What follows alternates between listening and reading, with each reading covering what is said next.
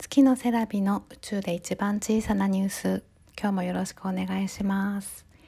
この番組は私の普段の出来事など日記を綴るように音声で残していくというポッドキャストです。お時間が許す方はどうぞお付き合いください。先週金曜日のミンラボを聞いてですね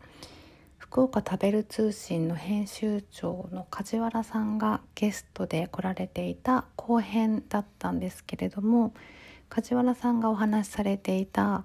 過去の苦い経験っていうのが私も似たような経験があったなあというのを思い出してしかもね梶原さんがおっしゃっていたようにそのことに蓋をしていた気がするっていうのが私も同じだなと思って思い出した時にですね今までは嫌な出来事はまた思い出しちゃったって感じだったんですけど最近こうやって毎日思ってることとかを吐き出しているのでこの嫌な出来事だっていうレッテルを自分がね勝手に貼っているっていう出来事をポッドキャストとかで話して過去の捉え方を変えたいなと思いまして今日ちょうどお休みの日で友達のね経営しているエステのお店に行く予定があったので夫と一緒に車の中で行きがけにねその話をしてみたんですよね。私が二十歳ぐらいの時に職場のまあ慰安旅行の時にちょっとね嫌な経験をしたんですよね。その食べる通信の編集長の梶原さんと同じようになんかね周りの方がこうしらけたというか私の言動でねそういう経験をしてしまってなんか自分が言ったことが悪かったのかなってずっとこう自分に責任を感じていてでそれをうん言葉にしてですね一個一個説明して包み隠さず話した結果夫から返ってきた言葉が「私だけが悪いと思わなくていいよ」っていう言い方をしてくれて今までねずっと誰にも話したことなかったし自分を責めてきたというか自分がなんか空気読めない人とか自分が嫌なやつみたいな感覚だったから自分だけが責任を感じなくてもいいことだったのかなってちょっとだけ過去の捉え方が変えれてでもね気持ち的にはすっごく楽になったのであ人に言うって結構大事だなって思いました。お友達のお店ではですね最近しょうまさんがいろんな活動を頑張っていって1週間ぐらい寝不足で体がきつそうだったので友達のお店で酸素カプセルならぬ酸素ルームっていうところに入って、まあ、疲れを癒したり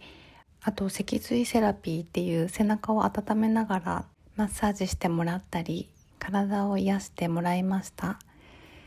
帰りの車の中では私が推したいポッドキャストを流してというリクエストがあったので同じ菊池塾の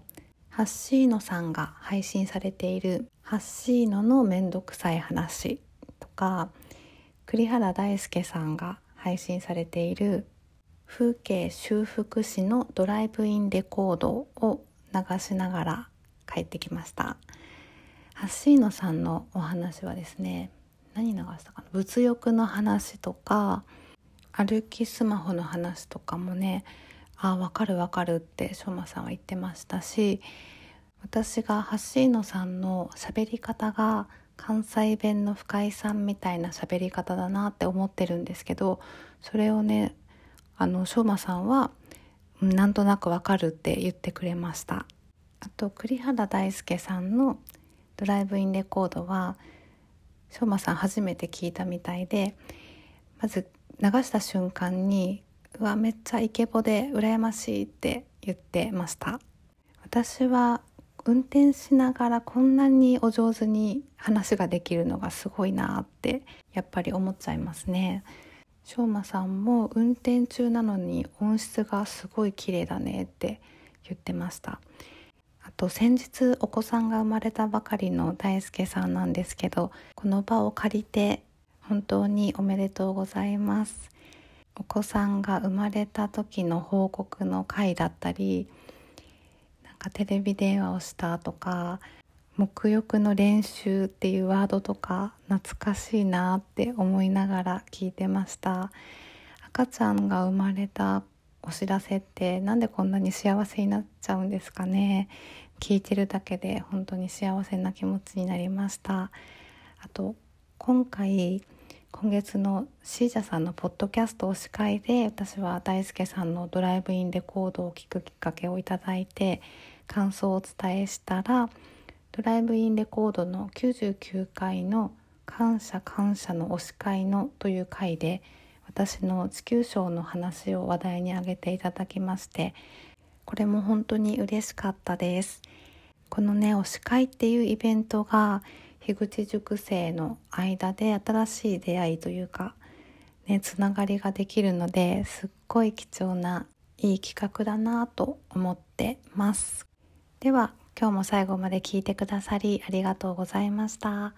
また明日もアップします。お楽しみに。バイバイ。